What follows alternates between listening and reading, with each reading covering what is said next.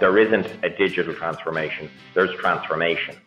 All digital is is, a, is an enabler. And, and I think actually, when you look at it, the majority of, of technology solutions are just tools, and you will give people the best tools and training and the trust that they can go and do their job. And I think that's really what, what we have to look at. Yeah, I mean, technology has been, you know, slower in this industry, but it's coming on so fast now from in, in every aspect. Obviously, we are, we're very much focused on digitizing the, the, the people and the shift management, but it's, it's in inventory management, it's in delivery management. Um, oh, every aspect of, of the industry is being digitized right now. Welcome to the Hospitality Maverick podcast with me, Michael Tingsager. We at Hospitality Mavericks are here to inspire leaders to create heart centered and profitable businesses from the inside out, the kind that both employees and customers love and support. This is a special edition bonus episode where we go behind the scenes of our show partner, Bizimply. They are the all in one HR, workforce management, rota and operation software designed and built by hospitality experts to make every shift run like clockwork and I'll be talking to the founder, Jared Ford, and the CEO, Connor Shaw, who will be sharing their journeys in hospitality and big tech companies. Jared will share the why and the story behind Bizimply that he started back in 2015. And we're going to learn that one of their first investors was Bono from U2 and how they went from startup land to scale up. You will find out they are obsessed with the industry and how to help the industry solve many of its problems by ensuring that frontline managers are empowered to run their businesses like clockwork and spend more time on the shop floor developing their people. We also dive into talking about the level of digitalization in the hospitality industry and how it's moved very fast the last 12 months and how it will develop over time. They believe that tech will be able to give the frontline employees more autonomy in their work over time. Connor underlines that technology is only a tool in the same way that a good knife is for a chef's productivity. Tech is not the solution to all business challenges.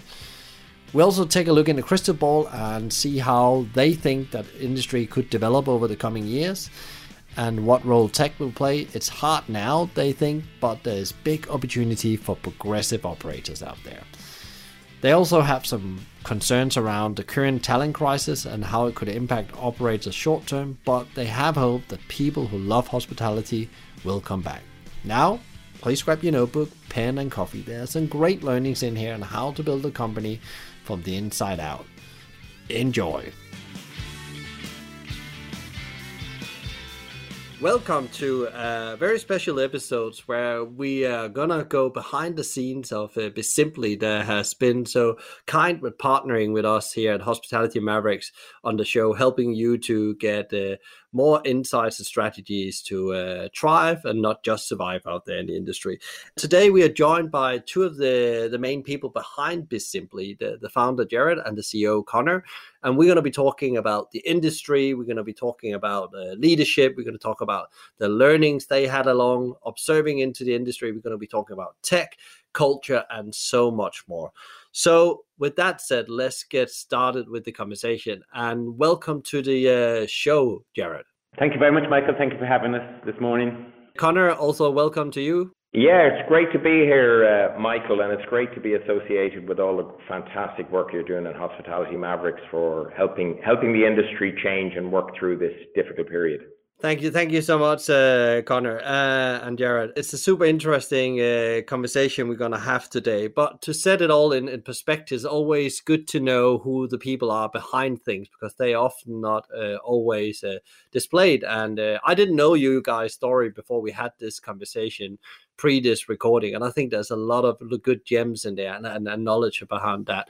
But let's start off with you, Jared. You're, you're the founder of the business and you, you, you put down the first stones of this business. Could you tell a bit more about your background and uh, and and how you ended up at a BizSimply, like your elevator pitch, one to two minutes? Yeah, so Michael, um, I guess I kind of fell into the technology business over 20 years. I slowly fell in. Um, I originally, um, uh, after university, I um, I moved to the United States and I started working in the restaurant business over there. Um, uh, it was yeah blew my mind. I had worked in restaurants in, back in, in in Cork in Ireland, and they had been very kind of run in a quite an ad hoc way. Um, and then when I arrived in the States just to see the, the you know, the, the, systems, the professionalism, the, the career path that people were on over there was quite different than anything I'd experienced.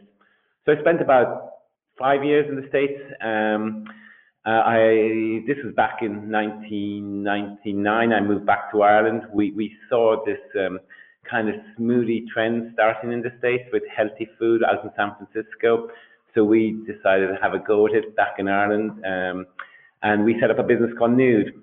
So it was a nude cafe, and we grew that from 1990 to 2007. We grew to about seven locations. Very, very successful business. We eventually sold it, but um, even back then, I could see the opportunity to see where we could um, take technology to help us run those businesses better. After Nude, I worked for an incredible company, a US company called Aramark. Um, they have a big presence here in the UK um, as well. That was a contract catering company. Um, it was my first time ever working like in a corporate role, probably not working for, for myself per se.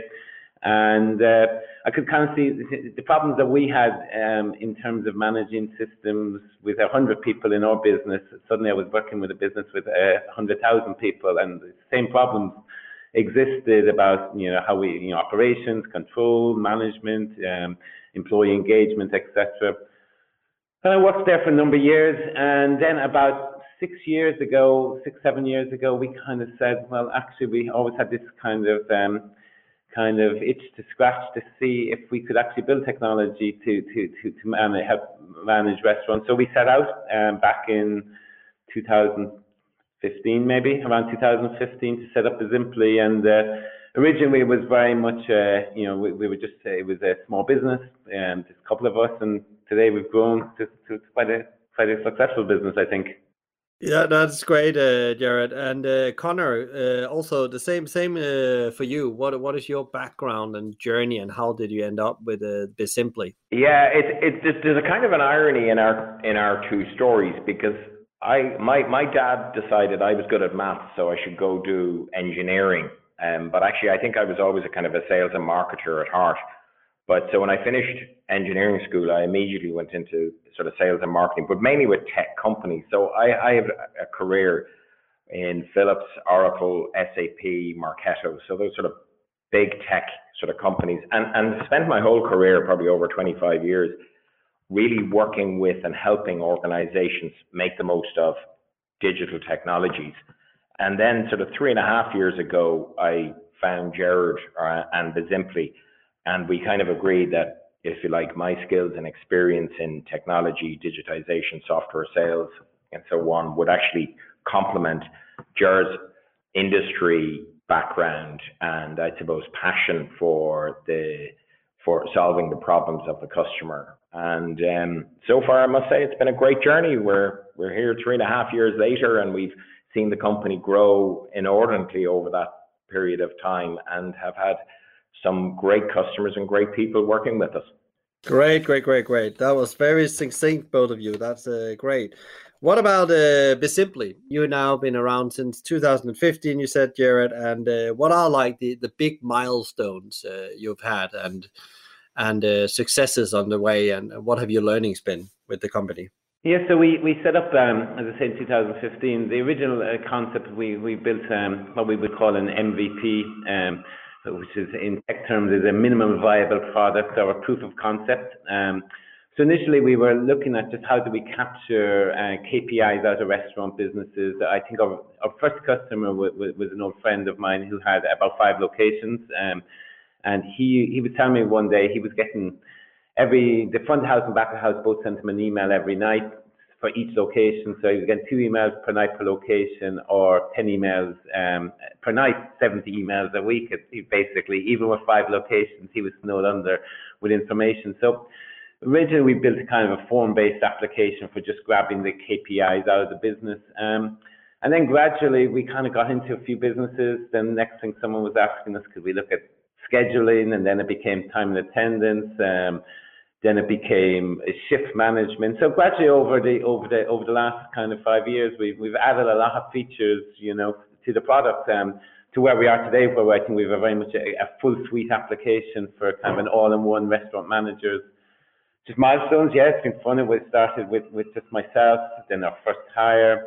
Um, we got some early investment. Um, Bono, of all people, was was was our was was our first investor, um, which always yeah, it always fascinates people. Um, you know, I don't think uh, like our business would have been typical to his portfolio of, of, of investments. It was us and Facebook at the time. Um, but it was a great experience. He's been he, he's been a great investor all the way along. Um, brought in some other great investors. We we we we won a bunch of little tech events. Uh, we got travel the world, uh, meet loads of great investors. But then over the last few years, I think Connor coming on board was a huge milestone. Um, we it kind of took us out of that kind of startup mode into into the execution. So so so that's been a, a big jump for us, Connor. Yeah. Yeah, that's a bit unfair because I've just been positioned as the guy who took the fun away, which isn't great. But I mean, I, I, have to say, I think one of the things that when I met Jared, I, I just felt, do you know what? Here's a person who is, eh, it's not even passion. I mean, eh, Jared talks about the, the, the plural of passion is obsession, who's just obsessed with solving our customers' problems. But I mean, we needed to get some focus and we put some, and, and, and try to get some structure in terms of how, how an international expansion and even product expansion can be done. So, so actually over the past three years, I suppose some of the things we've done is we, we first of all said we're going to focus on the UK. There's a big enough market. There's plenty of uh, shift-based businesses in terms of pubs, restaurants, catering, hotels, etc. And so focus on that, and then also focus on and actually the three major problems we solve, which is one is obviously the workforce management element and, and making sure that you have the right people in the right place at the right time, looking at the HR side of things so that they're they're properly skilled and they've got the right attitude and they're uh, they're the right kind of people for your business, and then that they're doing the right things so that you've got your shift your shift management. So it's fallen into three product suites as a result. And we've, we've won some great. We've got some super customers, be they be they smaller independent single unit bars and restaurants or coffee shops, right up to um, you know hundreds of locations on large Costa or KFC franchise type groups or multi franchise groups, and um, we solve the same problem for everybody. We we we help the manager do the job so that they can then be with their people. Yeah, because it's it's very interesting from from the outset what you said, Jared, as well, is that it, you're maybe grown organic, but you've been listening to to your customers, and even though you came with a, a lot of industry experience, both from small operation to, to large operation like Aramark global operations, you still uh, took the time to to figure out by actually listening to the customers and their challenges as they were right now, which I think it's quite uh, important. And then, as you said, Connor, the, the focusing on helping the shift manager because I always call the shift manager one in conflict in an organization or the restaurant manager. They are getting information from top and from bottom, and they need to serve both equally well. And that's that can be a massive challenge in in in in, a, in operations.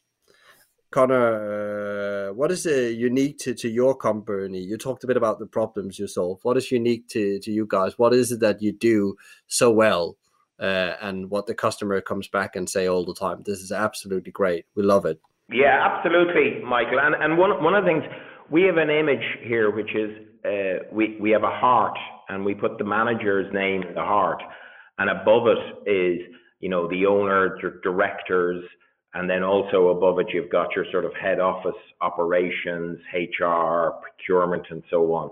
But then around the heart then are the people who are working in the in the restaurant, and then and then you've also got the customers, and, and the manager is the CEO of of their location, and they need to be, you know, they they need to be properly supported and trusted to do the job, and that's really where where we where we come in and we say let's let's let's make sure that person can spend their time doing what they what they want to do, which is actually spend time out on the floor with their staff and with their customers.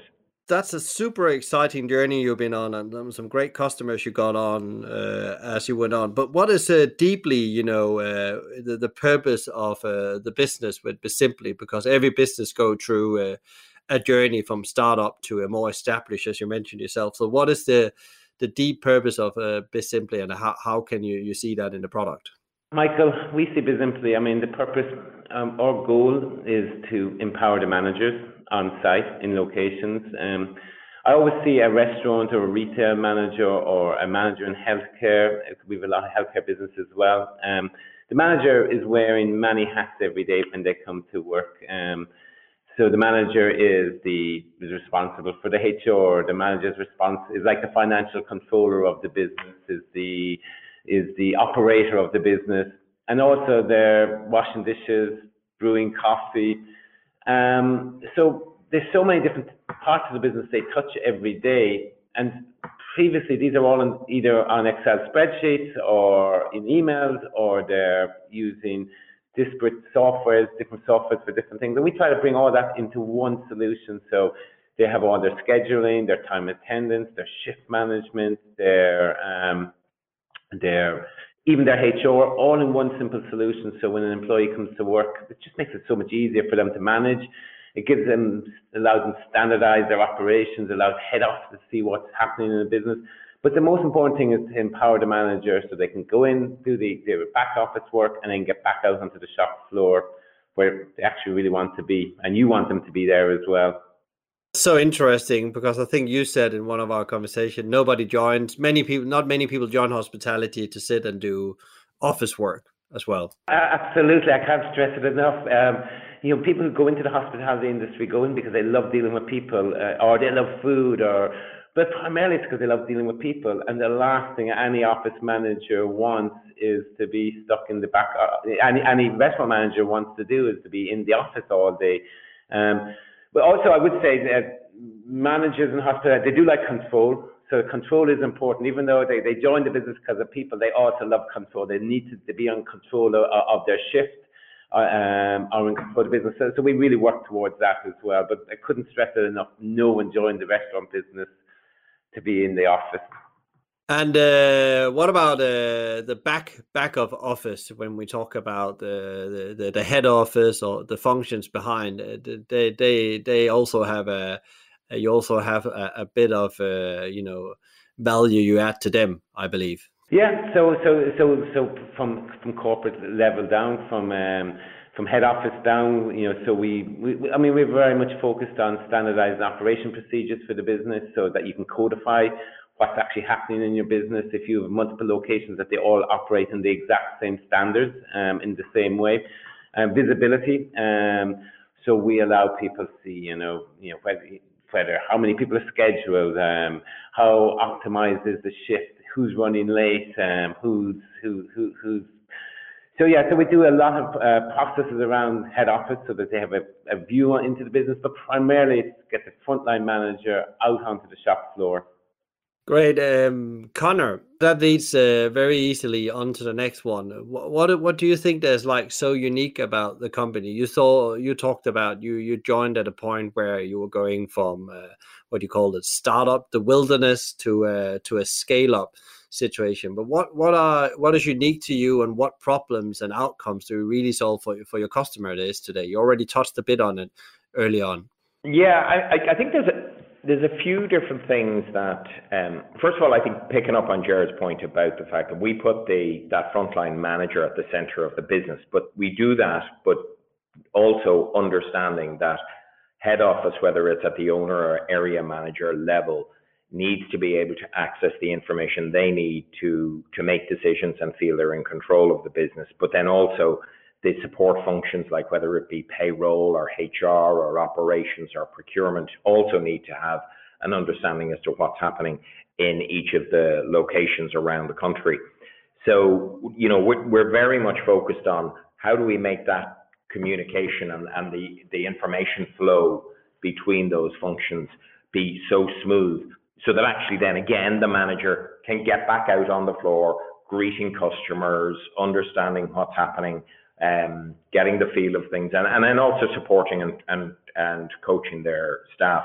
And and actually, when you think about it, that's about giving them the tools, the training, and the trust to do that. I think though what so that's we understand what actually happens on the ground in the location. But why and, and how do we do it? We, we don't hire salespeople. We have a lot of people who are very good communicators and they will look like salespeople, but actually everybody in the business has worked in the industry.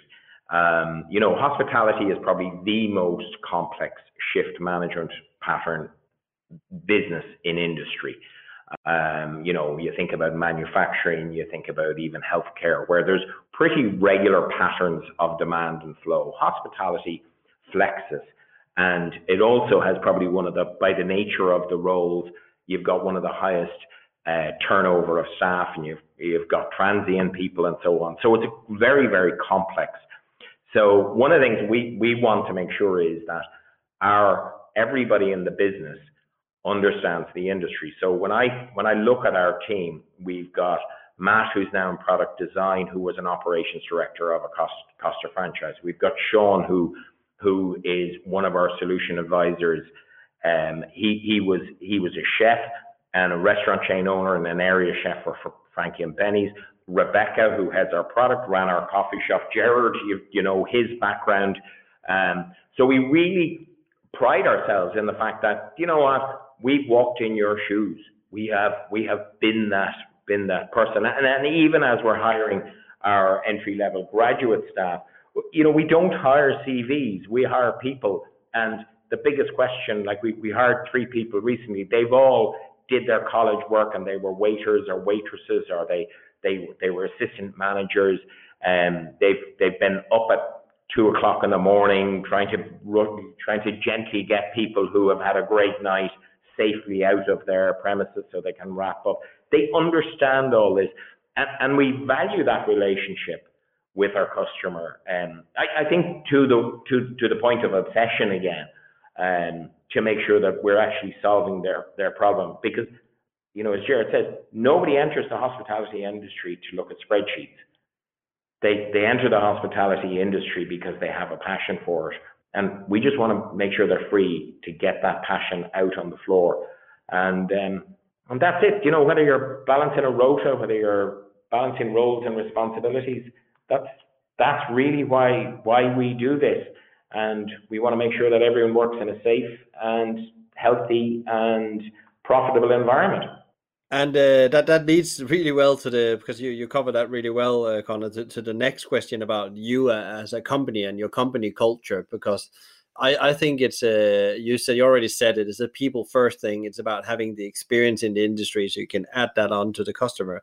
But what what is your your approach to to company culture? Because I know Jared, we we love some of the the same books and we had a long conversation about different uh, companies we admire and uh, also by you have set up your own business before got Bono involved it's uh, it's that kind of you know people first but also uh, permission to operate as I call it can you talk a bit about how you approach that and uh, you said it already Connor you don't hire a CV you hire people um, yeah, Michael. Uh, yeah, we, we share a lot of same great books. Um, Zingerman's. We're both big fans of Zingerman's in Ann Arbor, Michigan. Um, incredible company. I'm a huge fan of Starbucks. Um, um, some of my favorite books are some of Howard Schultz's books. He has a great book. He, I think his original book was uh, Pour Your Heart Into It. It's all about the culture of that business. And then I think he followed up about 15 years later with, um, what was his second book? Uh, uh, he had another, sorry, no, the second, his second book was, will come to me in a second. It was all about the kind of, again, about the culture within that business. Um, so culture is absolutely the, you know, culture strategy for biz, uh, for breakfast. It's, so important. Um, for us, it's all about the right people. Um, you know, you can't make a great dish without great ingredients. It's just hiring the right people. Um, you start from the very beginning. Um, I, I following from Connor, we, we like to hire people who've worked in this industry, um, who can empathize with the customer, who've been there, you know, you know, in, in, in the industry. Um, and then, like, um, I'm very much important that, you know, that we hire, we, we have a philosophy inside Bizimply of always be hiring. Um, even if we don't have the role, we're always we're always out there looking for people and hiring the person more than the position. So we'll find the CV and we, we will hire for the person, not necessarily the position. We'll create the position, um, but what we can find the person is going to be just that great cultural fit. And that's not just in sales and, and customer success, that's right into development. Um, so all our developers have usually worked in the restaurant industry at some stage in their life, so they really, really understand it. And then once, once you have the right people, I mean, that is literally the most important thing is, is that you have the right people from the very beginning. Um, and then just empower those people to, to get on with their job. Um, nobody ever wants to do a, you know, a bad job. Everyone wants to excel um, in, in, in their work, but you need to give them the, the space and freedom, uh, you know, to, to get out there, make mistakes and, uh, and, and, and, and love coming to work. It's so important. Um, it's been strange these COVID times, everyone working on Zoom, but in ways um, we've kind of almost worked better in, in Zoom. We work really, really well um, because we have stand-ups every morning, stand-ups every evening, where the whole company get together onto Zoom calls. Uh, we tend not to talk about business on the Zoom calls. We tend to talk about our own personal lives, which has been really, really good. Um, I think I've got to know people in the company more since since COVID than when we were all in an office together. Yeah, yeah, that, that's very true, Jer. I mean, I, I, think the other sort of point about it, uh, Michael, and I suppose it's as, as, I've got a few grey hairs and I've come to, I, have been reading quite a, list, a, a lot about sort of the reverse mentoring, where where actually the old guys in the business get the young people to mentor them about trends and so on. And, and I, we see that, and growth and development is it, it, I guess it's been one of my passions from the very start of my business career, where I, I look and see our, our 22 year olds are out there experimenting, innovating, and responsible for things with the confidence of 50 year veterans. And actually, our 50 something year olds are sometimes playing like 22 year olds with with ideas and and so on. And one of my favorite books is uh, a guy called Barry O'Reilly, who talks. He has a book called Unlearn, and he was heavily involved in the whole lean, um, uh, you know, lean enterprise um, movement. And you know, he, he sort of says, look, markets and people are moving to such an and changing at such a rate that just because we've always done something doesn't mean we always should do something. And I think particularly as we go through this scale up phase, that level of leadership, bringing in people who actually may have a different thought than our own, and, and I would be a great believer in diversity of personality, diversity of, of thinking, um, because I think that's what's going to get us innovative. Um, we have an incredibly open culture, really. I mean, it was one of the big attractions I had when I joined here, having having been in probably more formal organisations. That everybody has a voice, and um, everybody's voice is, is inclined to be heard. And, and sometimes Jared and I then have to make a difficult decision because we have to make the decision as to what we're going to do. But really, it comes through then for that passion and understanding of solving the customer's problem, and we focus on the job. We're, we're also well able to celebrate, which is, I think, pretty important too, Michael. Yeah, it's it's interesting what what you said, Jared, about also during you know lockdown, you've actually built a better relationship and know more about people than you did before because you you've been able to put in some kind of a habit and structure around it. Uh, uh one thing I wanted, I don't know who's going to answer it. Uh, you can find out each of you because I was thinking about. You said it's about getting the right people. How do you get around getting the right people? Because everybody says this on many podcasts and interviews. You just have to get the right people, then your business will take care of itself how do you make sure what kind of processes had you put in place to to make sure that happens because you probably get hundreds of application when you when you put out a job yeah we do and actually it's kind of interesting because we've evolved this over certainly over the past year and uh, you know we do put out we do put out the ads one of the things we do look for is and we say we don't hire cvs but one of the things we do look for in the cvs certainly i do i look for two things one what have they done outside of their formal education and and uh, and background? So, you know, what other interests have they got? What what what are their passions? Um, because that I think starts because because you you hire a person and you hire all of them. You don't hire the fact that they've been God's gift to um, washing dishes or whatever the hell they've done in the past, um, or, or digital marketing. So we want to make sure that we get the whole person. But then we also have a very like like we're going through a recruitment process at the moment, and we have three tag teams of two people who interview them, and we interview them on different different aspects of the job, and then we come together. And to be honest with you, we also have a a sort of a a, a veto that if somebody says, "I just don't feel right about this," person, we don't hire them. Um, and so it's it, I mean, the hiring manager has the ultimate hiring decision, but anyone else can sort of say, nah, there's something not quite right there. But we look for the attributes that are in the in our own brand, I suppose, passion, understanding of the customer, and um, and so far it's it's been pretty good. Not everybody stays forever. We're we're a relatively small company, so sometimes we hire youngish people, and you know they they'll give us a few years and then they'll move on. But the interesting thing, and I think this is a real testimony to to the man here beside me, Jared. Everybody who's ever worked here, we they still come along. When we used to be able to go for a pint on a Friday night, half the people having the Bizimply pints would be people who used to work with us as much as people who are working with us, which actually is testimony to the we and we do say it. You know, once a Bazimp, always a Bazimp. You get it into your blood, and uh, and that is testimony to the culture that Jared created before I came along, and oh, thankfully we've been able to keep that going. Yeah, uh, Michael, I, I think culture. I. I mean, it's simply the most important thing in any business. Um, you know, you need to have a good, great product. You need to have a great business model.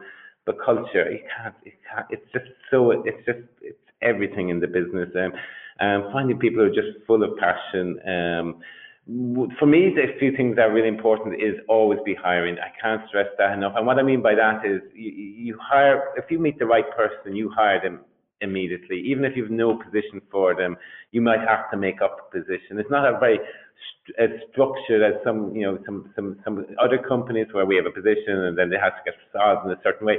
If, I, if we meet the right person, we will hire them and we will find a position for them. Um, and then just, I guess, just you know, making them believe in the product, uh, um, believe in the company, um, respect. You know, having I like a very flat structure. We don't. I don't even like titles. I, I'm a big believer in very, very flat organizational structures. Um, yeah, just, I can't stress it. Culture is everything in business. The right people. It reminds me of, I can't remember we talked about this book before, Jared. Uh, the Good to Great, they talk about also that uh, they didn't always have a job for these people, but they knew they were the right people. So they will figure it out, as they say. They said, first who, then what. It's, it's not it's not what you pay, it's who you pay. A sales role. I mean, I, there's a great concept of like people, like once the, the product is able to deliver um, on expectations, then people buy from people that they they know, people they trust, and most important, people they like. Um, so, so it's just you need likable people too.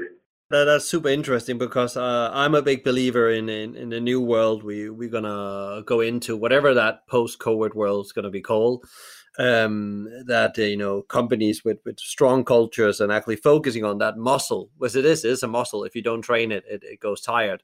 Um, will will uh, have a bit more you know wind in the back than others. Doesn't mean it doesn't going to be hard. It's going to be hard for for everyone to find a, their foot in the new world. But you you're going to probably be under wave instead of under the wave because the the team just moves. And I think we've seen that during the pandemic as well in the industry. The the company that had a really strong culture, they have really they have really moved easily or with it. They haven't. They also suffered, but they've definitely moved on as well better.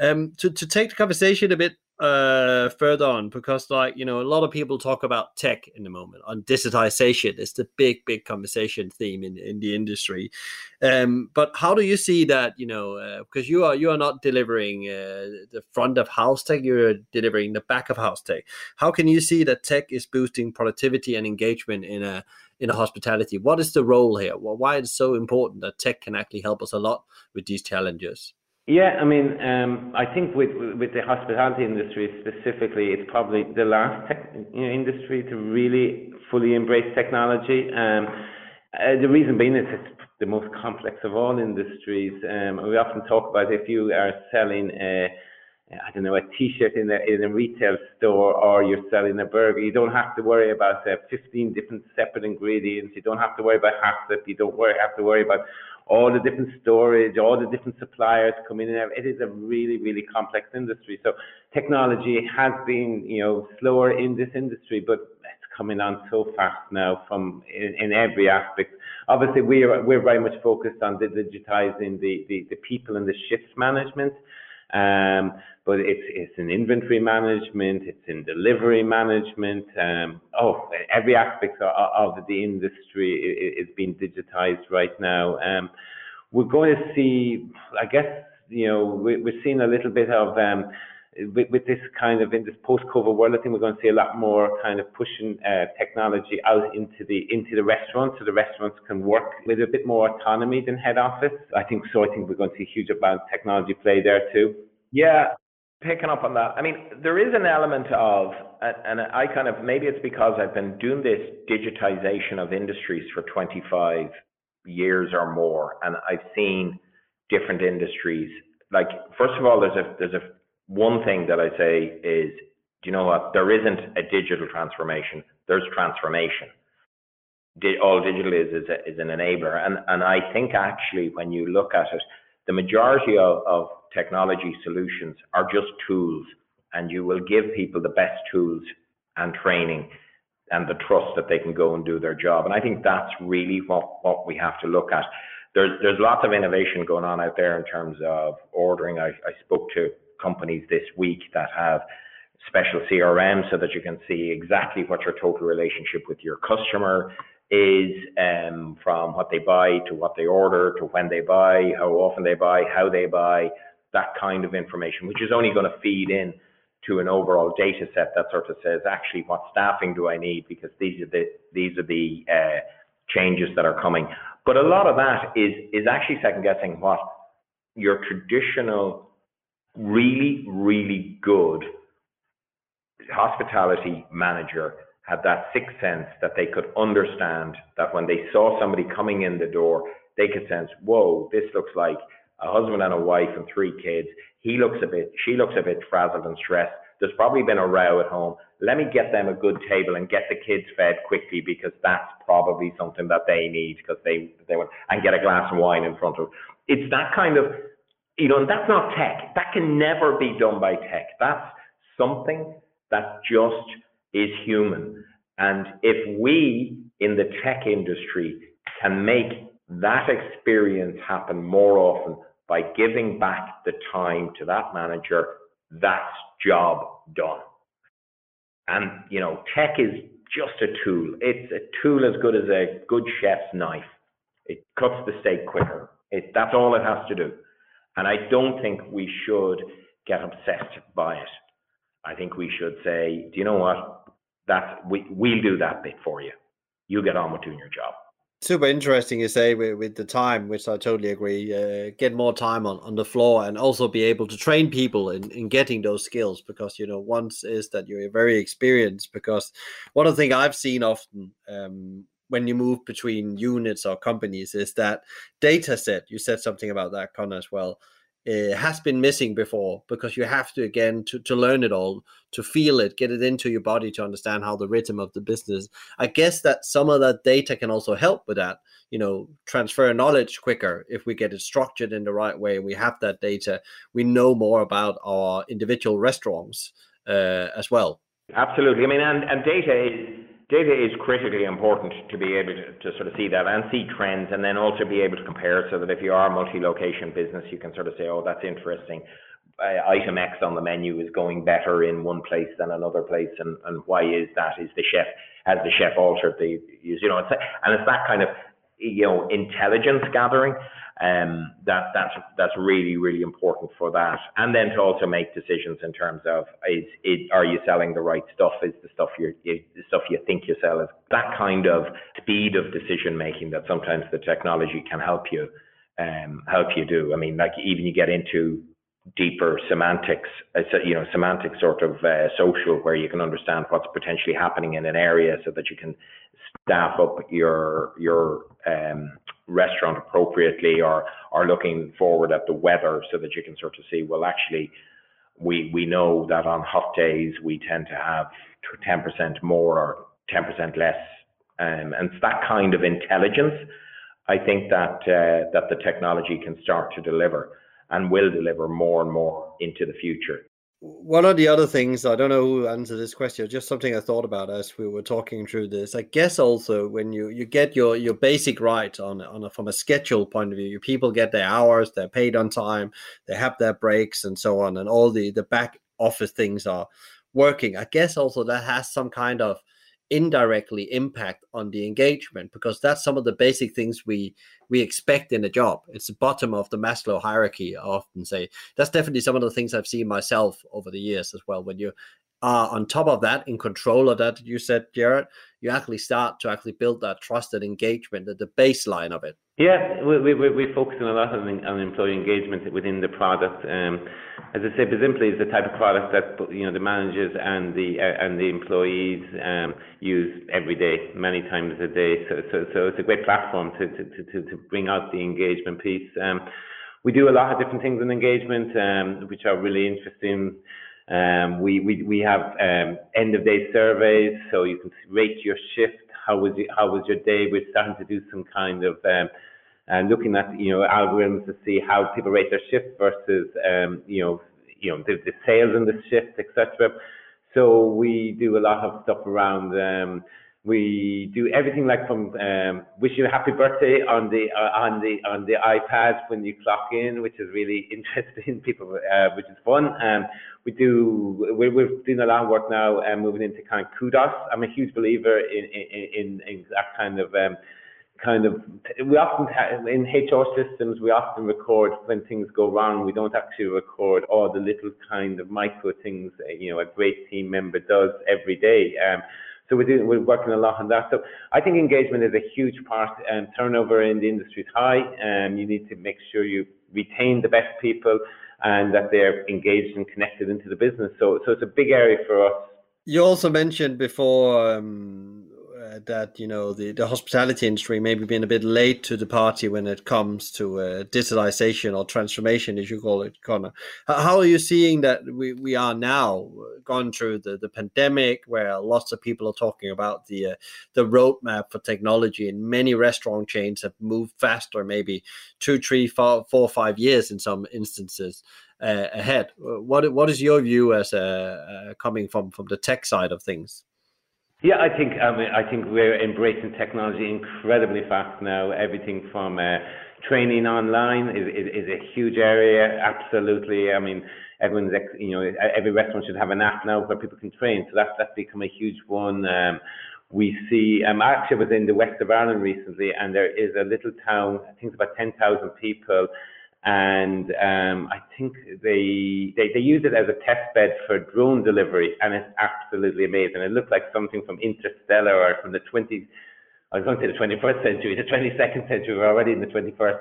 It is quite incredible. Um, literally, they're just drones going across the sky all day, delivering coffee to people, coffee, books, uh, sandwiches, and it's, it's. I know I know they're using this particular location as a test site but I think some like 30 or 40 percent of the people actually uh, in the town, which is a town of about 10,000 people, already have the app, or they've delivered to 30, 40 percent of the homes within the town. So I do think we're going to see a huge shift in technology. I agree with Connor. At the end of the day, it's about serving people. Technology is just the enabler. Nobody goes to a restaurant and says, "Oh my God, we need to go to this restaurant. They've got the best rota system I've ever seen." It is just an enabler to deliver. Um, but yeah, no, we will see technology is going to have a huge part to play in, in the future restaurants. Is there any learnings? Uh, I've always thought that retail has been a bit ahead of us. Is there any learnings we, we, we can have from, from them when it comes to the digitalization as well? Yeah, I think we, we, I mentioned earlier, like retail is is easy was easier to digitize. There's less moving parts in retail. Um, um, there were so many moving parts in the restaurant industry. So, so they did embrace technology a little earlier. Um, so many lessons to learn from them. Um, I think they brought in technology for you know shift management has been a huge thing in you know in the retail. Um, but I think we'll catch up really quick. Yeah, I, I, do you know, Michael? I, am beginning to think that retail can also learn and, and need to learn hugely from hospitality. And and one of the one of the biggest things, like retail was able to go big box and you had, you know, sort of 20 odd years ago, you had those big out of town stores. You went and you picked up your stuff. Actually, technology has sort of meant that retail has been a has had to shift online and actually now when people want stuff they actually very often know what they want so actually what do they what does the retailer need to do and i, I would see a trend that the high streets are going to come back because retailers need to offer an experience within their stores. And actually who are the experts at offering experience in stores is actually hospitality because you you really you know you don't go to the pub because you need a beer. You go to the pub because you need company and a beer with it. Because you can actually get a beer from Tesco's but we all know that's not quite the same uh, the same experience as going into a going into a pub having a chat with the barman or bar lady and getting you know ha- having your pint meeting your friends having a bit of a, a joke watching the football if it's on or whatever. So I think actually retail is going to learn from hospitality, and I think the two industries are going to probably see a lot more familiarity and similarity. Um, and also the lines are, are, are drawn. I mean, hospitality is working out how to do some of the delivery at home experience from retail, retailer, you know, so I, I think every industry learns from every other industry. And I think that's something that we have to be, be all very open to. And, you know, that's the one thing technology has done. It breaks down those barriers. It, it sort of says, look, you can learn from a, You know, you can learn restaurant scheduling from a manufacturing industry. There's so many uh, cross learnings across the the two different uh, industries in a way, and there's so much, as you say, such such a big gray zone now with the home home delivery market, which I only can see will expand over the years, and the direct to consumer businesses that would occur out of that. So again, I think there will be a lot lot of things that goes across those borders. I totally agree with you. Coming to the uh, the industry, let's go back to the hospitality industry. Um, there's a lot of prediction, a lot of crystal balling in the moment. Um, you talk with a lot of customers. You, you, look at the industry every day. It's been a been a tough year. We can all agree on that. But how are you seeing the next 12 to 24 months if you were having a, a free go at the crystal ball and set out the, the vision for how it's gonna be looking as we we started this week of a reopening for outdoor dining in, in, in the UK. Uh, but but how is your view in, in general?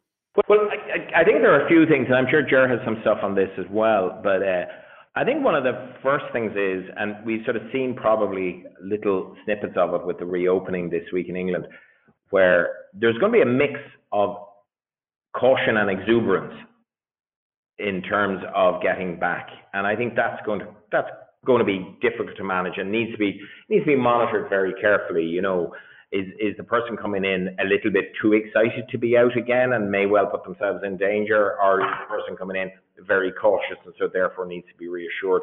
So I think consumer attitudes are going to be are going to be interesting to monitor over the next six months.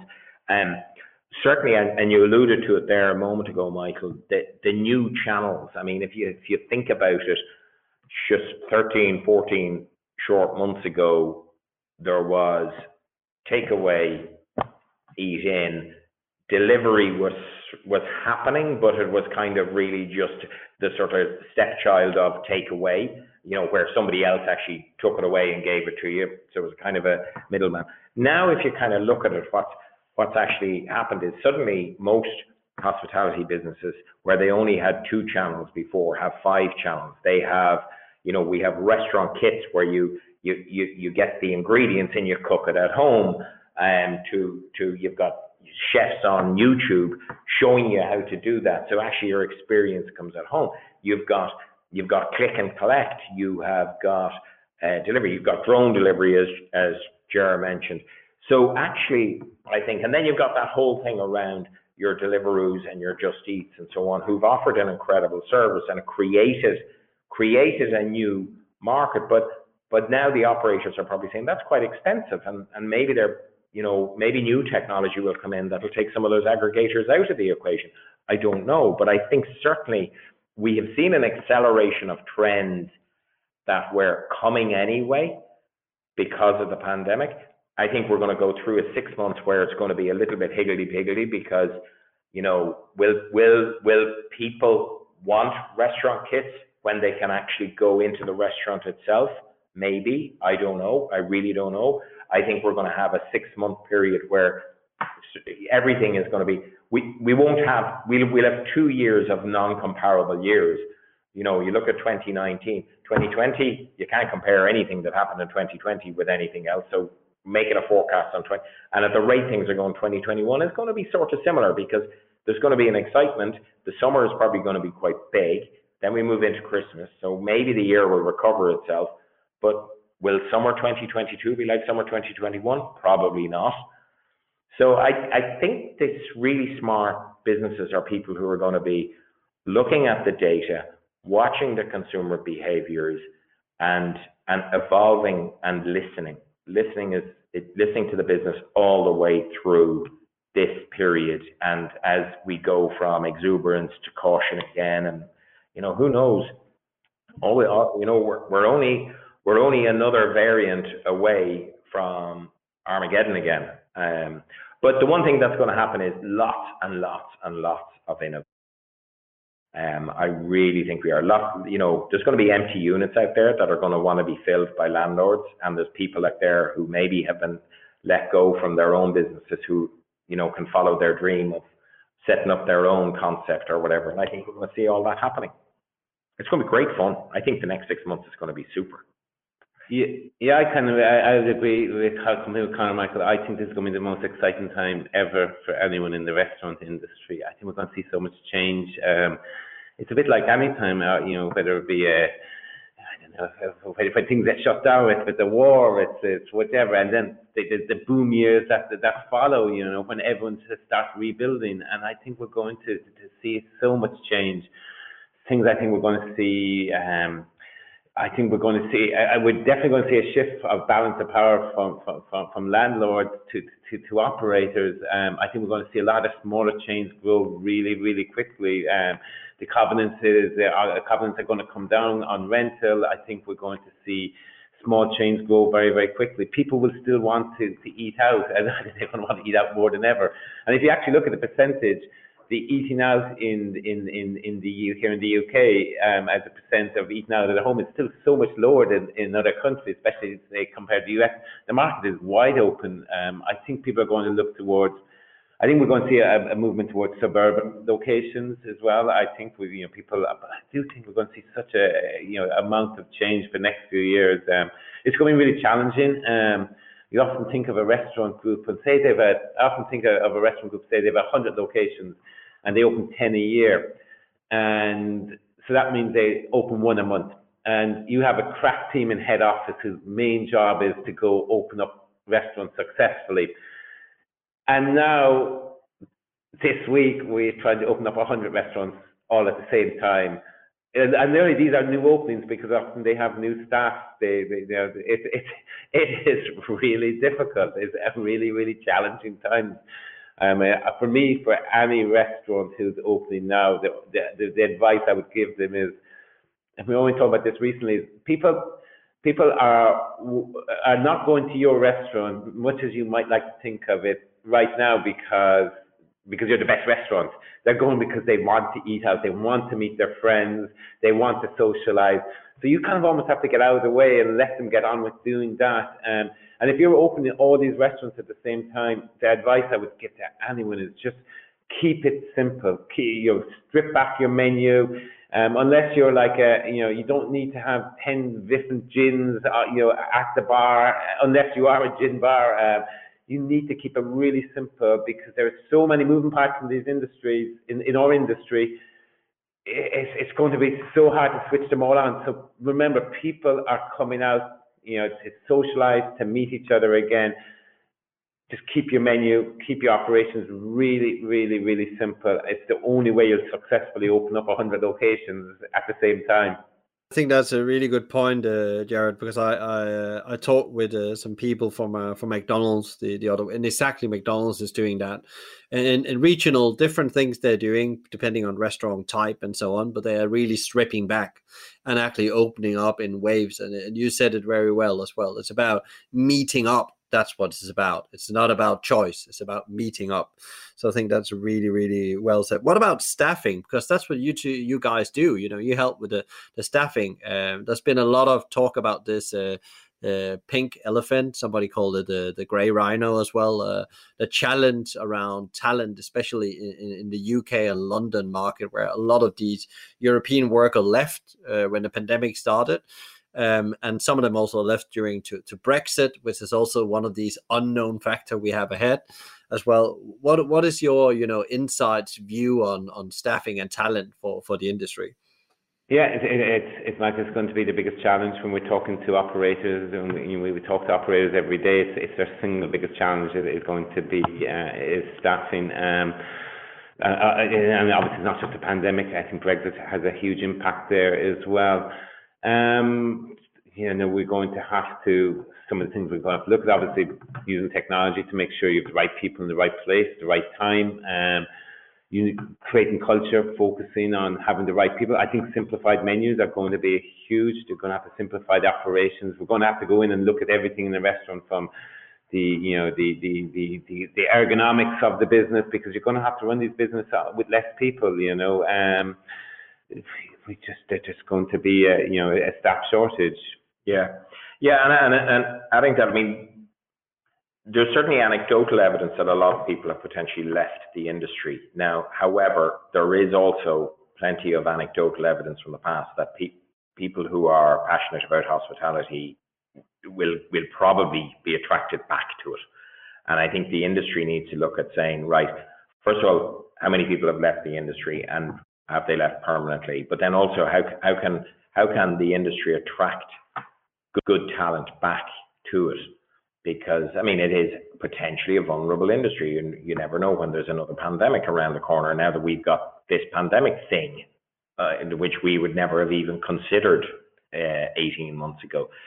So I think the the industry as a whole, and I think there is some great work um, done by Kate in UK hospitality in terms of positioning the hospitality industry, first of all, as a real, genuine industry. It employs 10% of people, and but there's a million people furloughed out there that need to be brought back and brought back in a safe environment. Um, and then optimization of their roles and their training. I, I think there is going to be skill requirements. I mean, Jared talks about a simpler menu choice, but also I think flexibility within within the the roles that people do. Um, you know, because I think there's back of house, front of house, bar versus waiting and so on. I think all of those people will have to be more flexible because some of those channel, new channels will need slightly different skills to execute on. So, um, and not to mention the whole Brexit thing as to whether it, the pandemic has kind of hidden the potential staffing effect that we were so worried about 18 months ago. It's sort of hidden it.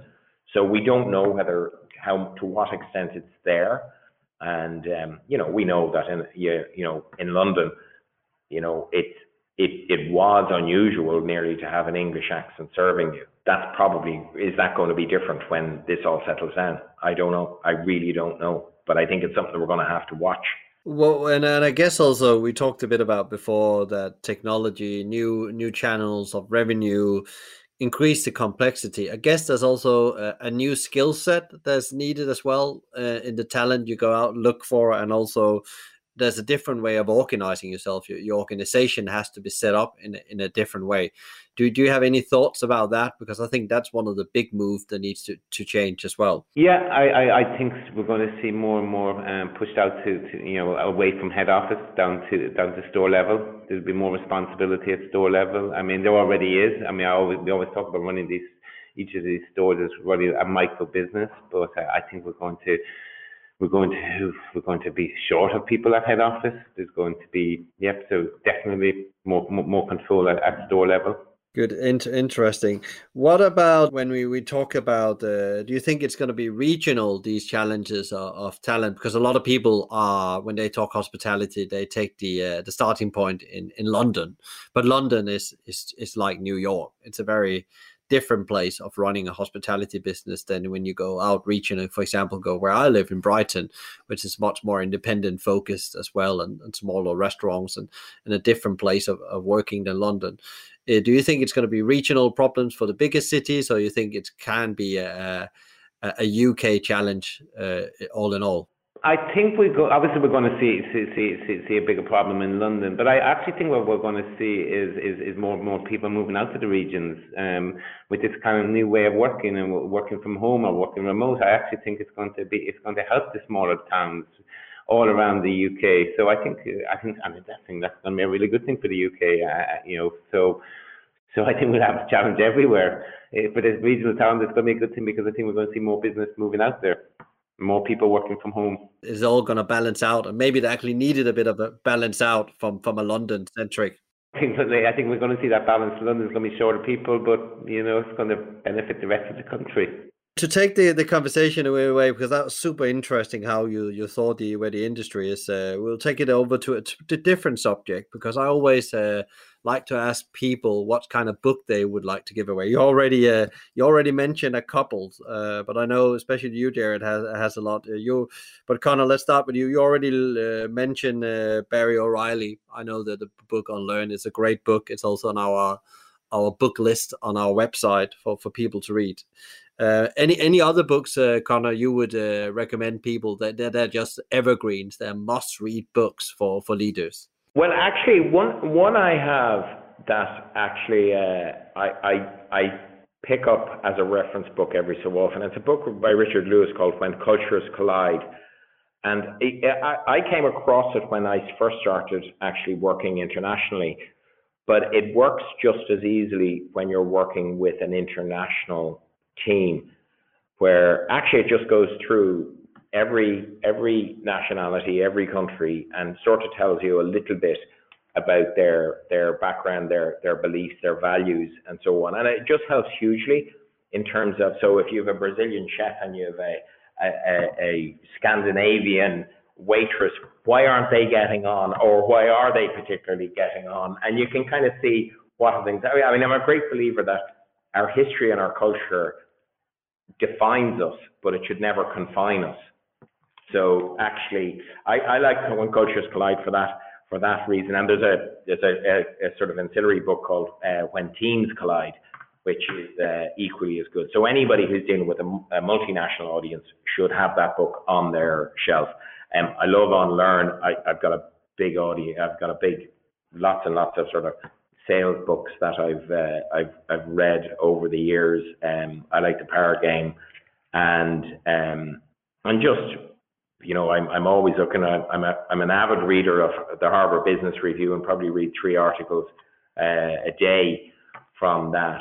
Um, because I think there's just some great innovative thinking coming out of the, the US in particular in terms of leadership and, and, and organizational dynamics and technology as an enabler. We, we, we, we were not going to finish today if you're going to take your whole list, Jared. I know because uh, that's a long list of yours. I can obsess about books, uh, restaurant books. It's so weird. We work in the restaurant industry, and then I come home and I read about other people working in the restaurant industry. I should have a my my my, my book should be anything but restaurant, but I do. I, I think we mentioned earlier how it shows.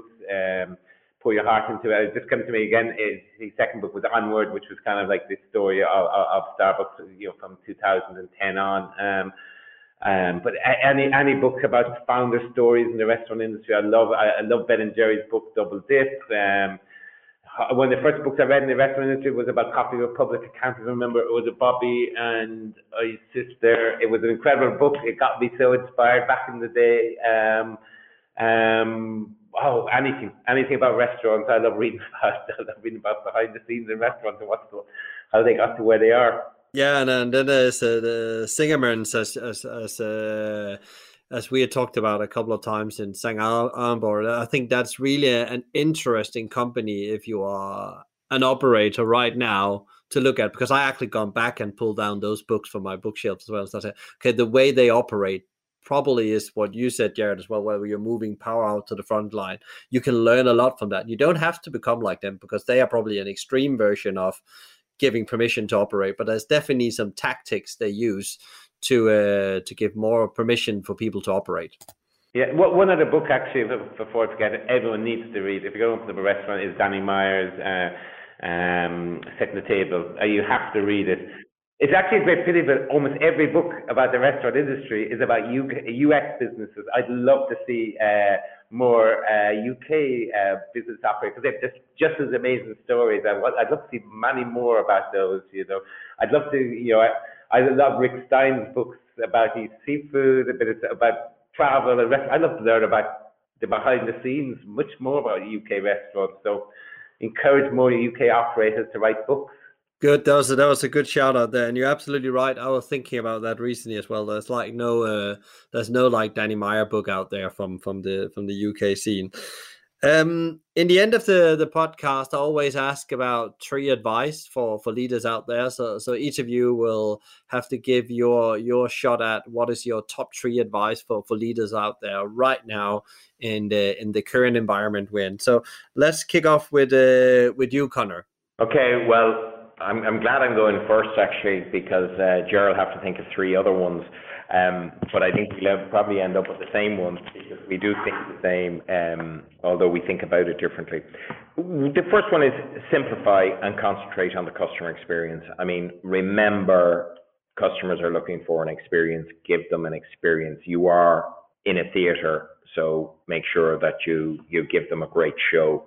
And to do that, I think the second thing is is is about people. We use this in our own business, but hire great people and give them the the, the four T's. And the four T's are give them the right tools to do their job, give them the right training to do their job, trust them to do their job and to take decisions themselves so that they can get the time to spend with their with their customers and their staff.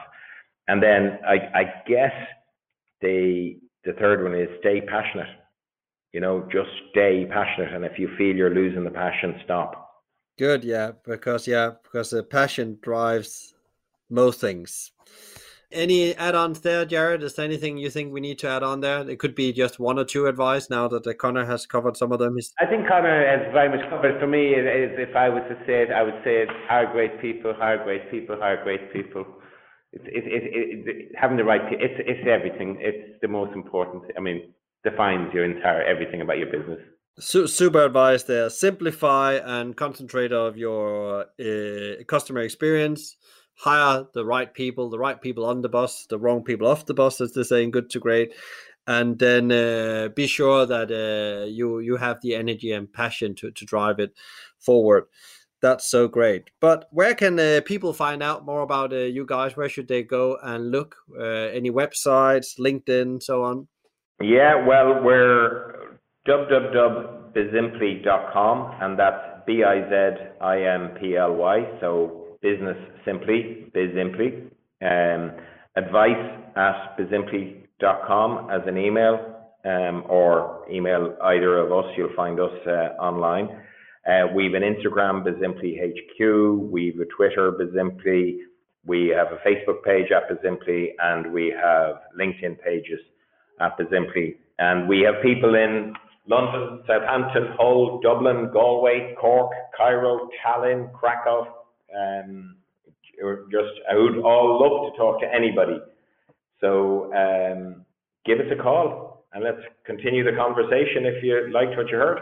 Great. Thank you so much uh, to both of you. And uh, we send you from here at Hospitality Mavericks power and energy to, to the team. And uh, and we will keep on, on working on, on great stuff and, and shared with, uh, with people out there together.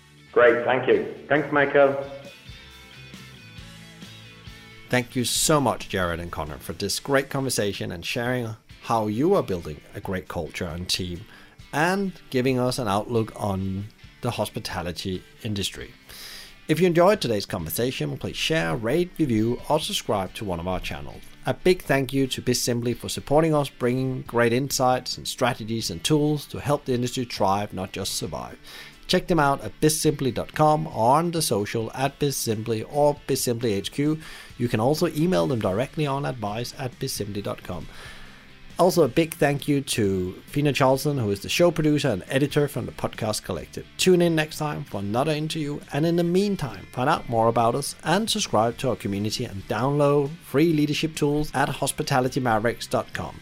And don't worry, if you didn't get all of this, there will be links in the show notes. Thanks for listening and be Maverick.